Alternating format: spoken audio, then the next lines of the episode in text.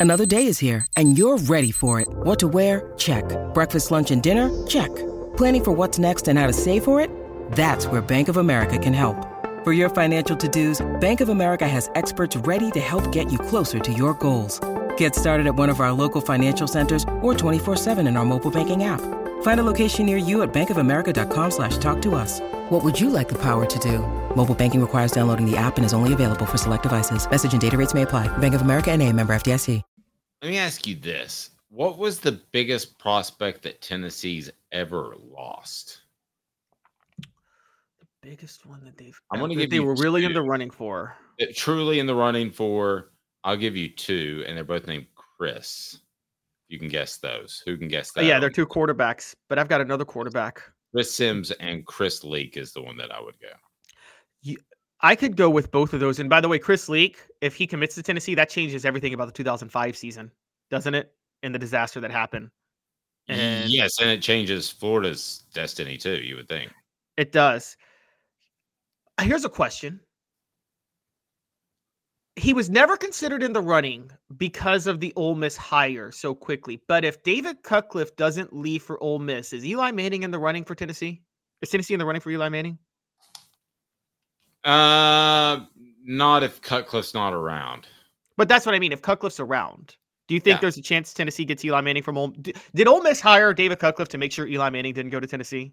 Hey, if if if David Cutcliffe's the offense coordinator coordinator now, I think Arch Manning's at Tennessee. I don't know what that means for your head coach or if it's even Josh Heupel or who it is, but yes, I think that Arch Manning would have followed in line with David Cutcliffe. David Cutcliffe, who you met, is getting to the point where he's a little bit old to coach. He doesn't want to do that. Yeah.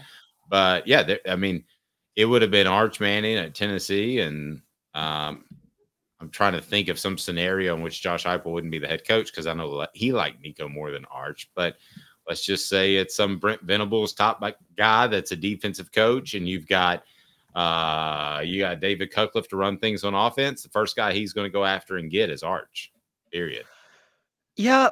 And the reason I can't better whether that's better or not, we can debate. But I mean, that that's what would happen.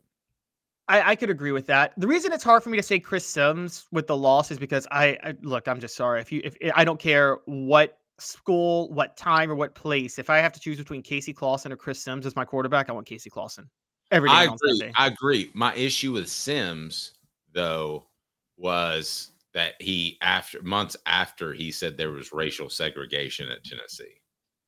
And an yeah, so he basically threw the school under the bus. yeah, so I'm including that. And the other one that I want to include off the top of my head is a guy that p- played a factor in the uh, Super Bowl, Mecole Hardman. I felt like Tennessee was on the verge of getting the Hardmans of the world, and there were like three or four at that in that particular class. You can go back and check his class, and that instead Georgia got him.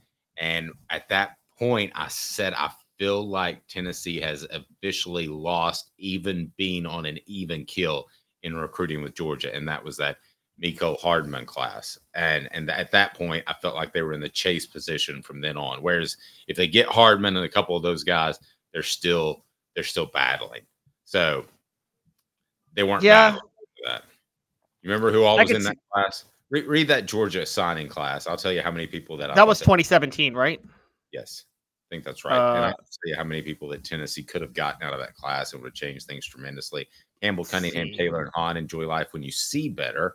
A local vision service for LASIK, cataract surgery, and regular eye examinations. Go to ccteyes.com, ccteyes.com.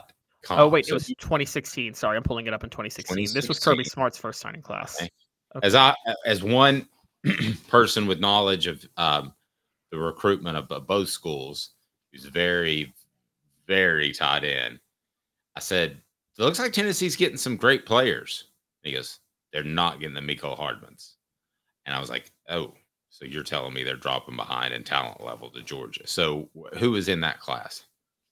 Okay, so let's see. We're looking at um Jacob Eason, Ben Cleveland, Mecole Hardman, Isaac. Nauta. Hmm? Could have got Nauta. Could have got Nauta. Could have got uh, Hardman at the time. I'm not saying they were going to, but they were in play. Julian Okay. Rochester, Jaleel Laguines, Loggins, excuse me, uh, Chauncey Manac, Charlie Woerner, Tyler Clark, Javon Wims, McCall Carter, Elijah Holyfield. Holyfield, they Um, were in, uh, they were battling for, but it was pretty obvious he was going to go to Georgia. Riley Ridley, um, Ridley, Chad they Clay, were David for. Chad Clay, David Marshall, Chris Barnes, Tyreek McGee, Brian Herrien, Tyler Simmons, Solomon Kindley, and Marshall Long was that class. That was Kirby Smart's first class. It was an underwhelming class, but like this shows you how good of a job Georgia is. Kirby Smart was taking over for Mark Richt, and it was a transition year, and they still had a top 10 class that year. I mean, it's just so easy to recruit. You know, I, and I, it's funny, Dave, as we were talking, I was looking at players who were, I wanted to say, who were uh, from Tennessee that the Vols may have missed out on. And, uh, you know, the ones that I see are more the players that they just didn't recruit, you know, the Patrick Willises of the world or the um, uh, Randall Cobbs of the world. Um, Yeah. But so what about- let- let's discuss those two cats real quick. Patrick Willis, uh, John Chavis didn't think he was fast enough. He just got inducted to the Hall of Fame. Randall Cobb, Tennessee, didn't offer forever until like the beginning of January when National Signing Day was the first week of February. They offered him at that point, made up a lot of ground, could have probably gotten him, and then they didn't give uh, Trooper Taylor the coordinator job. He went to Oklahoma State, and that was over. So those are two that people may not know the back history, but that's what happened to those two guys. So you were going to talk about guys that they didn't go after or did go after. uh, here's one they you could tell me. I feel like they did. Did they go after Harrison Smith out of Knoxville? Oh yeah, oh yeah. so he Wanted just Harrison, Notre wanted Harrison Smith a lot. A coach may or may not have called uh, called me and said, uh, "Hey, so uh, you know you could uh, be sure and tell Harrison Smith next time you interview him how Tennessee's every bit as good of a school as Notre Dame." I said I could. I said but I went to I went to Tennessee. I've been to Notre Dame covering it. That would be a flat out lie. Are you asking me to flat out lie to the young man? Possibly. And he went with um because he went this he was in the same class of Golden Tate, right? Who also was from Tennessee and went to Notre Dame. Yes, yes. There was a strong there was a strong Catholic push there in recruiting that wasn't going anywhere despite where Tennessee wanted it to go. Um, and let's face it, Notre Dame, if nothing else, is always going to have a major, major insight into the uh, Catholic schools and inside runs. So that's understandable. You told me you had a couple of more recruiting misses. Yeah, that- I just I yeah, lay it on me. and it was when I was covering, so I can't believe I forgot this. I was just thinking longtime NFL stars, but Tee Higgins flipped from Tennessee to Clemson, and like he was committed to Tennessee. Obviously, Trevor Lawrence, but he wasn't committing to Butch Jones. And a lot of people like to bring up Amari Rodgers, Tee Martin's son.